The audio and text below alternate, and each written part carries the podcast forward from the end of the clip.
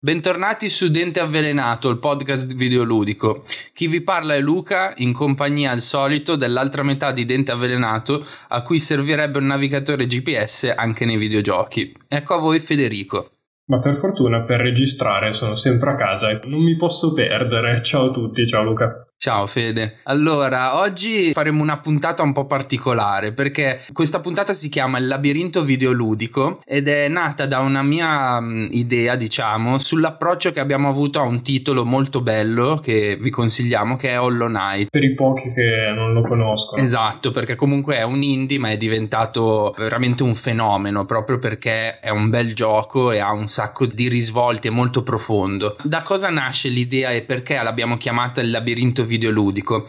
Perché tempo fa quando, quando, studiavo avevo letto di un esperimento effettuato su dei roditori posizionati in un labirinto. Quindi questi roditori inizialmente ovviamente nel labirinto facevano fatica a trovare l'uscita o comunque a raggiungere il reward la, la ricompensa finale poi con il passare del tempo e con la sperimentazione del labirinto da parte dei roditori diventava sempre più facile per loro arrivare a fine labirinto e a raggiungere la ricompensa. Ovviamente quando poi c'era una ricompensa era molto più facile che venisse imparato prima il, lay- il layout del, del, labirinto stesso. Poi pensando a questo esperimento e riguardando la mappa di Hollow Knight, ricordiamo che Hollow Knight è un Metroidvania, quindi pone molta enfasi sull'esplorazione, sul back backtracking mm-hmm. e, in gen- e, in generale sulla mappa, cioè è proprio importante l'elemento mappa all'interno del gioco. Ho un po', forse facendo un volo pindarico, ma ho un po' pensato al, gio- al videogiocatore che si approccia a Hollow Knight un po' come al roditore che si approccia al labirinto. Cioè inizialmente siamo veramente gettati in un'intricata interconnessione di strade, tunnel, poi è un gioco sugli insetti, quindi ci sta no? un po' il parallelismo. C'è un, un po' questa dimensione un po' ristretta in comune. Sì, a me fa molto pensare anche alle, alle colonie di formiche, quelle artificiali che venivano messe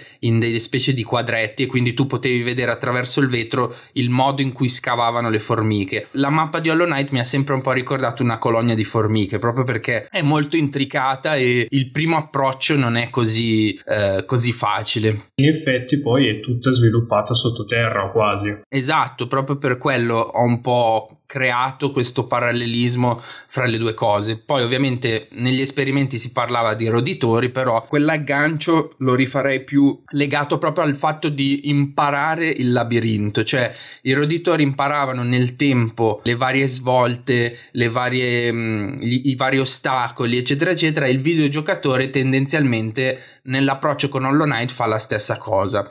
Però adesso passo un attimo la parola a Federico che spiega ai pochi di voi che non lo conoscono che cos'è Hollow Knight. Hollow Knight, come detto da Luca, è uno dei tantissimi, tantissimi titoli, soprattutto del mercato indie, che appartengono al genere dei Metroidvania. È un gioco sviluppato dal Team Cherry, sì, team fino a un certo punto, perché si parla di due persone e hanno fatto un lavoro incredibile, perché si, si tratta di un titolo mastodontico al di là del fatto che per finirlo, e intendo finirlo velocemente, un 30-40 ore bisogna impegnarle, e sono 30-40 ore spese benissimo, ma poi c'è una cura in qualsiasi aspetto, tutti i nemici sono caratterizzati benissimo, hanno dei moveset diversi, c'è tantissima varietà, per, tra l'altro, ma direi un titolo indie, ma in generale, perché spesso anche in produzioni più ad alto budget c'è molto riutilizzo, qua invece ci sono davvero tante tipologie di nemici e, e, poi c'è questa enfasi sull'esplorazione, dopo spiegheremo perché è così bello esplorare.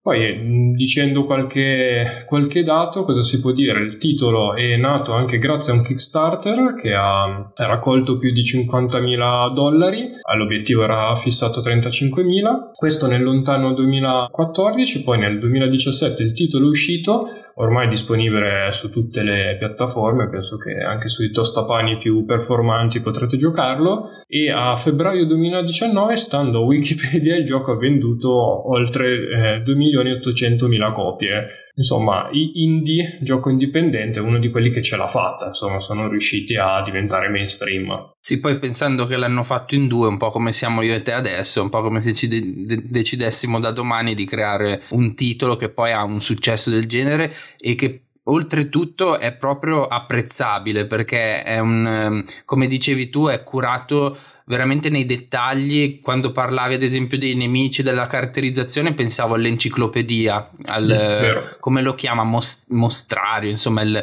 il, l'enciclopedia dei, dei mostri. mostri esatto. E ogni singolo eh, nemico ha, un, ha, una lore, perché per spiegare velocemente, eh, Hollow Knight è ambientato a nido sacro, che sarebbe fondamentalmente un reame del, degli insetti, ormai in decadimento. Quindi siamo un po' nel nell'ambito del Souls-like dove il giocatore arriva a fatti compiuti, quindi è avvenuto eh, il grosso degli eventi, il, il, videogiocatore si aggira fondamentalmente in un mondo abbastanza desolato o direi anche corrotto. Poi è bello perché mano a mano che si avanza con la trama principale si corrompe ancora di più, non so se ti ricordi che cambiano anche proprio sì, degli sì. scenari. È una caduta diciamo nell'abisso eh, a livello tematico ma anche letteralmente ed è bellissimo perché poi a livello artistico è, è, è proprio bello, ci sono aree eh, molto differenti seppur interconnesse che cambiano anche solo per il colore, cioè eh,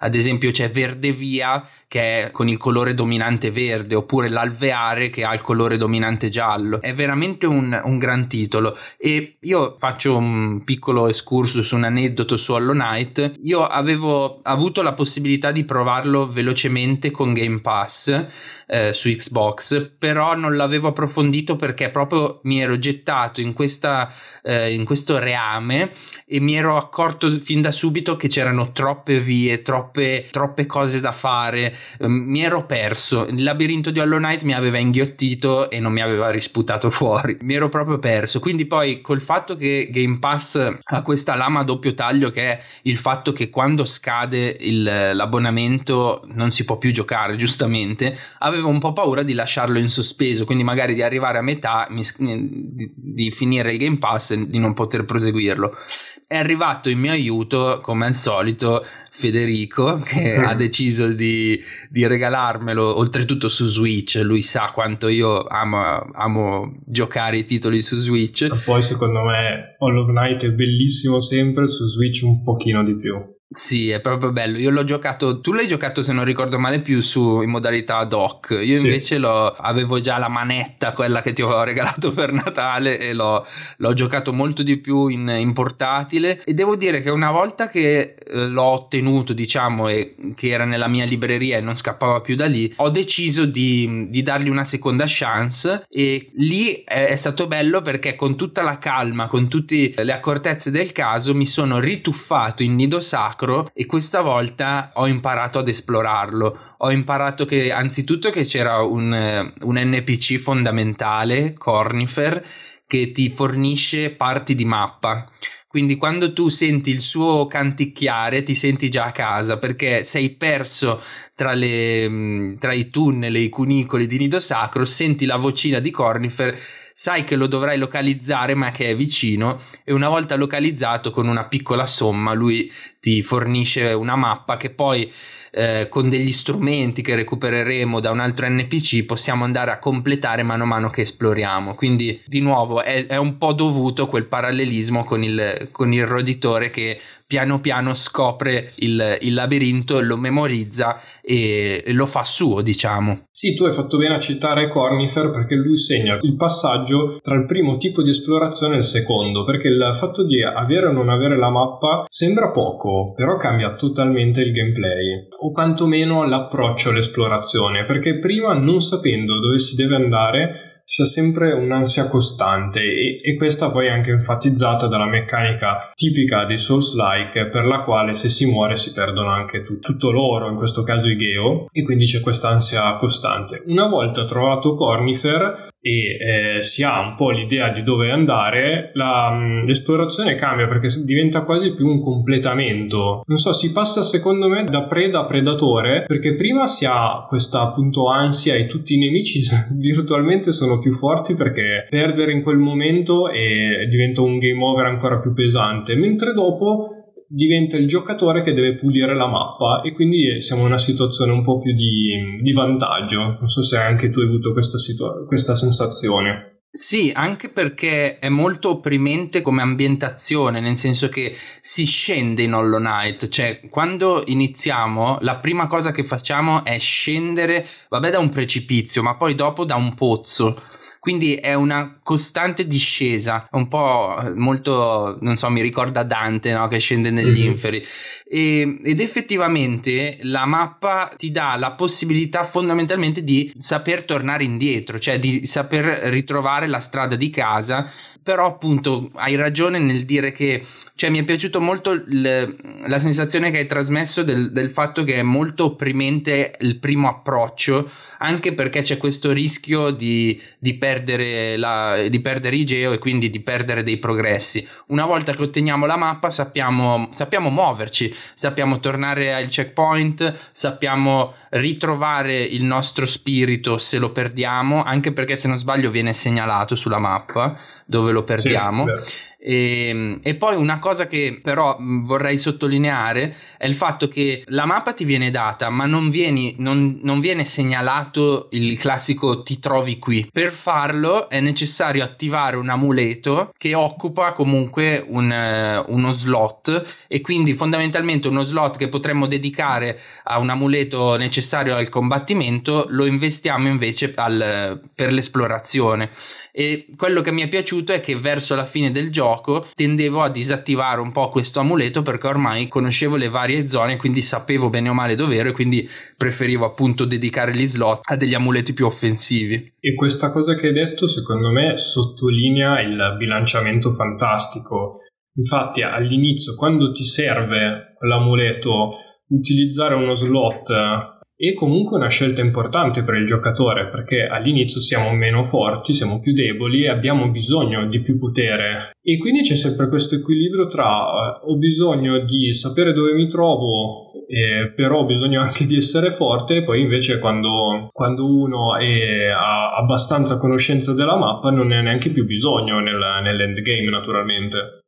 Esatto, e prima eh, hai citato mm, il, il, il, bello dell'esplorare, cioè mm, che cosa nel, nell'esperimento di cui parlavo inizio, inizio puntata del roditore c'era un reward, quindi una, uh, una ricompensa che veniva data appunto al piccolo roditore e che favoriva il, um, l'expertise, favoriva appunto il, l'acquisizione mnemonica del labirinto. Insomma, c'era, c'era del formaggio. Sì. E in All of Night qual è il formaggio che ci dà il Team Cherry? Sono eh, allora, anzitutto possono essere i nuovi frammenti di mappa. Per me erano quelli. Proprio il, il, voler diventare un cartografo, il voler completare la mappa e quindi l'andare a cercare proprio Cornifer per ottenere nuovi frammenti di mappa e andare sempre di più a completarla. Ricordo ad esempio che c'era una zona in cui sentivo il canticchiare di Cornifer, lo volevo raggiungere ma non potevo perché, come tutti sanno, nei Metrovenia ci sono degli ostacoli che poi vengono affrontati col backtracking quando otteniamo nuovi poteri o, o abilità quindi io ricordo che sentivo la voce di, di Cornifer e volevo a tutti i costi andare a, a, incontrarlo per raccogliere quel frammento di mappa, ma non potevo. Quindi fra le varie reward, come dicevamo, ci sono i frammenti di mappa che sono molto importanti perché ci permettono di, di muoverci più agilmente all'interno del mondo di gioco, però poi ci sono anche altre cose. Ci sono, come parlavamo prima, gli amuleti che fungono fondamentalmente da miglioramento, eh, da aiuto. Poi forniscono anche delle abilità divertenti a volte. Um, ci sono i boss, cioè siamo in una. Forse esageriamo a dire Souls-like, però ci sono delle influenze da parte dei Souls. Nettamente. I boss sono difficili perché poi non abbiamo detto il titolo è difficilissimo. Sì. Però i boss sono davvero tutti belli, ispirati. Sì. È difficile batterli, ma sono sempre combattimenti molto divertenti. Sono veramente belli. Ricordo tra l'altro un boss, perché ce ne sono tanti eh, opzionali. Ricordo un boss che per, eh, non so se ti ricordi, per trovarlo devi seguire eh, te stesso. Cioè mm-hmm. sì. c'è un nostro alter ego che quindi invoglia la, come dire, la, la, curiosità del videogiocatore perché dice cavolo c'è, c'è, un cavaliere uguale a me no? perché comunque noi stiamo impersonando un cavaliere fondamentalmente quindi incontriamo questo cavaliere e lo inseguiamo lo inseguiamo eh, sempre in mille cunicoli poi in zone anche molto buie per poi trovare questo mostro veramente agghiacciante però a me è piaciuto tantissimo come scontro tra l'altro piccolo aneddoto, ho trovato un punto cieco in cui non mi colpiva, quindi lì mi eh, recuperavo la vita e mm, riprendevo fiato, però veramente è stato uno scontro che mi è piaciuto tantissimo. Quindi tra i vari reward ci sono anche questi boss che sono tutti ben caratterizzati, eh, difficili come diceva Fede e molto molto appaganti quando, quando li completiamo. Infatti molti sono anche opzionali proprio perché... Esatto, sì sì sì ci danno magari appunto gli strumenti come hai detto te, però uno può anche può saltarli, può totalmente saltarli, però il bello, io ribadisco, era al di là del reward, il reward era proprio la battaglia per me.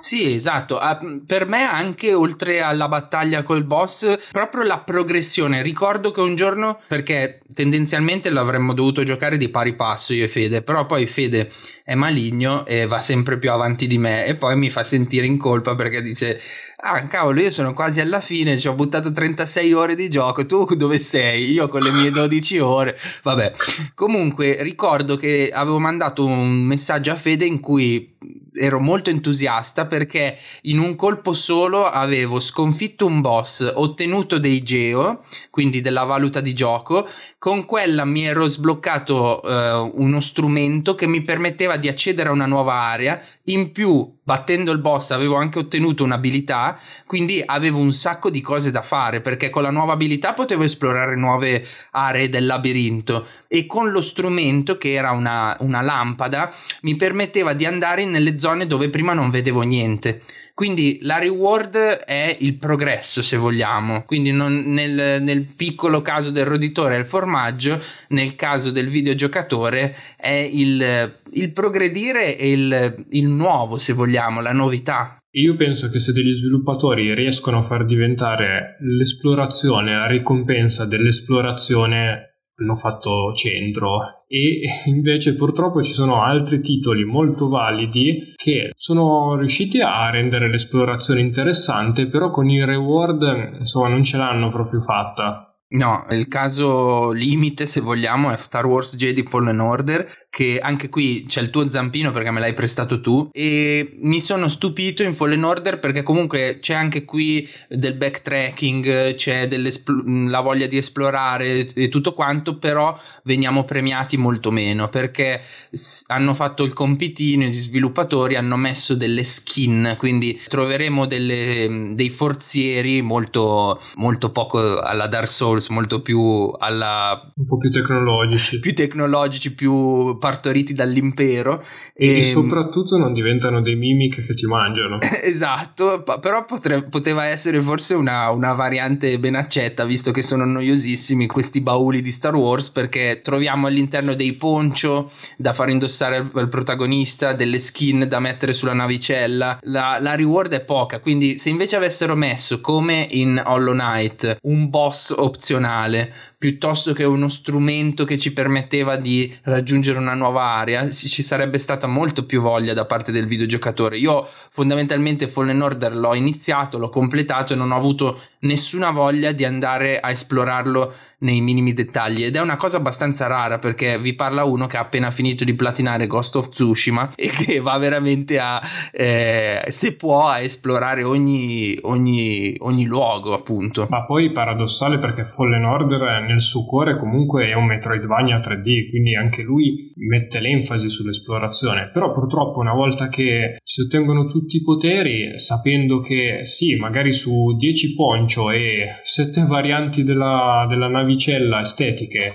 si trova uno steam pack che ti aumenta la vita, anche la voglia di tornare nei primi pianeti e esplorarli con tutti i poteri non c'è. No, esatto. È molto importante secondo me mettere delle reward eh, che spingono il giocatore ad andare avanti, altrimenti il giocatore tendenzialmente fa la storia, la trama principale terminata, non ha molti pretesti per riaffrontare il titolo se non un New Game Plus o comunque se ad esempio uno è fan di Star Wars veramente sopra, sopra, ogni limite allora va a esplorarsi tutti i pianeti per il piacere di farlo. Però noi parliamo del, diciamo, dal nostro canto e penso che anche per te sia stato, uh, sia stato simile l'approccio. Cioè una volta completata la trama hai archiviato il titolo sì, poteva essere un corridoio purtroppo ed è un problema perché non lo è, però dal momento in cui esplorare non, ehm, non, ti dà un reward, non ti dà un premio, perché dovrei esplorare? Ok, sì, magari c'è il piacere, come hai detto tu, di vedere i,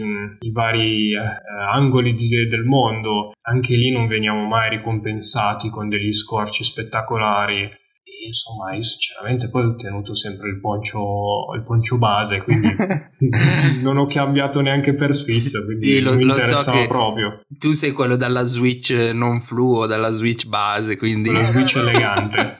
Comunque hai citato una cosa voglio, di cui voglio parlare anche se c'entra poco ma di una possibile reward che sono gli scorci. Io l'ho trovato, l'ho citato poco fa in Ghost of Tsushima, ci sono tante cose da raccogliere, tante cose da fare in Ghost of Tsushima, poi non sono stati esagerati perché non è necessario prendere tutti, tutti i collezionabili, però è bello perché ci sono eh, dei, dei santuari da raggiungere che oltre a delle, dei bonus in game, degli amuleti, ti, dei talismani sono qui che ti danno, hai degli scorci pazzeschi perché ti portano in cima a una montagna piuttosto che anche dietro a una roccia che magari non avresti esplorato, eh, però c'è il santuario, la volpe ti guida dietro alla roccia e scopri uno scorcio pazzesco e via di screenshottate. Quindi anche quello è, mm, è importante secondo me. In Ghost of Tsushima sono riusciti ad esempio a mettere la reward con il paesaggio, con la, la, la vista diciamo il panorama. E tra l'altro c'era anche il modo di farlo in Fallen Order che ha dei begli scorci ma non, non, non, li utilizza come reward per l'esplorazione. Esatto, quindi abbiamo argomentato quello che dicevamo a inizio puntata, ovvero che l'esplorazione, la reward, eh, l'avere esperienza del labirinto e quindi imparare a padroneggiarlo e, e tutto quanto. Insomma, questo volo pindarico che io ho fatto con, non è forse così pindarico, forse è... L'abbiamo motivato. Ci, esatto, me. ci può stare. Però io qui siamo alle battute finali della puntata e mi rivolgo direttamente a te Fede. Ha fatto lo stesso effetto anche a te? Eh, anche tu hai avuto questo senso di oppressione, il morale alzato dal, nel momento in cui incontri Cornifer, la reward che ti spinge ad andare avanti. Poi lo dobbiamo ammettere qui Fede l'ha completato un po' più di me, io mi sono fermato. Allora, io penso di aver lasciato indietro soltanto, forse, vabbè, tutta la parte dell'ultimo DLC che è praticamente una boss rush, e, ma questo per dire che la mappa l'ho esplorata tutta, quindi penso che, che valga come risposta. Direi di sì, anche perché mh, ci sono tante, ad esempio io ho parlato prima del live del, dell'alveare, l'alveare è una è un'area completamente opzionale, puoi, puoi, non, puoi, non, andarci, però è bello anche questo che si può affrontare in modi diversi. Io ci sono andato, l'ho completata, ma non ho battuto il boss finale perché mi faceva sempre il culo, non riuscivo, non riuscivo proprio a sconfiggerlo e infatti mi brucia ancora che invece Fede mi ha detto che in, eh, in due o tre tentativi due, la, due. Eh, in, due, in due tentativi l'hai, l'hai abbattuto, quindi insomma sto sto aspettando il momento in cui verrò da te con la mia Switch e me lo completerai. primo tentativo è per capire il pattern, il secondo per umiliare il boss. esatto. E quindi direi che mm, insomma Hollow Knight ci è piaciuto tanto. E sì, assolutamente ci ha lasciato tanto e è stato, è stato bello perché l'abbiamo anche quasi parallelamente affrontato insieme, nel senso che comunque Fede era un po' più avanti di me, però era nello stesso periodo in cui lo affrontavamo. Sicuramente a me ha lasciato un, un qualcosa di nuovo, cioè proprio tutto questo discorso del labirinto, dell'imparare, non ci avevo pensato fino a Hollow Knight, quindi mi ha lasciato questo e oltre a essermi piaciuto come videogioco lo aspet- aspetto con, con ansia eh, Silk Song che sarà il seguito. Nonostante tu con la protagonista non è che abbia un grande rapporto. No, perché anche Hornet mi faceva abbastanza il culo. Soprattutto la, la, due scontri ci sono. Il primo scontro no, devo dire che dopo 15 oddio, 4, 5 tentativi. No, 4-5, 4-5. Invece la seconda volta, caspita, cioè, sì, siamo a quei numeri lì. no, sono dello stesso avviso, anch'io attendo tantissimo questo titolo. In realtà io sono dovevo uscire addirittura forse due anni fa, poi continuano a posticiparlo però visto eh, che si parla di un titolo che doveva essere un DLC ma è diventato talmente grande da meritare la release come gioco singolo e visto quello che hanno fatto con Hollow Knight io per quanto lo stia attendendo aspetto ancora un paio d'anni perché poi sono sicuro di trovarmi dav- davvero davanti a piccola, un piccolo gioiello ma oltretutto adesso non vorrei, cioè non ci metto la mano sul fuoco, ma credo che la, il passaggio da DLC a gioco completo sia legato anche al successo che ha avuto il primo titolo. Cioè è, è stato apprezzato così tanto Hollow Knight che probabilmente hanno, mentre lavoravano al DLC si sono accorti di poter fare un, un Hollow Knight 2.0 e quindi di espandere molto di più rispetto a un mero, tra virgolette, DLC. Eh sì, sicuramente ha contribuito anche a questo fattore. Benissimo, quindi siamo arrivati in fondo a questo percorso nel labirinto videoludico. Sono, sono stato molto contento di aver, di aver, creato da un'idea una puntata e speriamo che vi abbia intrattenuto e vi sia piaciuto e soprattutto che quelli che non hanno giocato Hollow Knight eh, hanno ora voglia di, di provare questo, questo, grande titolo. E nel salutarvi io saluto e ringrazio Federico che come al solito è la mia, la mia spalla. E io saluto e ringrazio la mia bussola, visto che si è ricordato che non ho molto senso dell'orientamento e anch'io ringrazio i nostri ascoltatori. Ciao, alla prossima. Ciao ragazzi.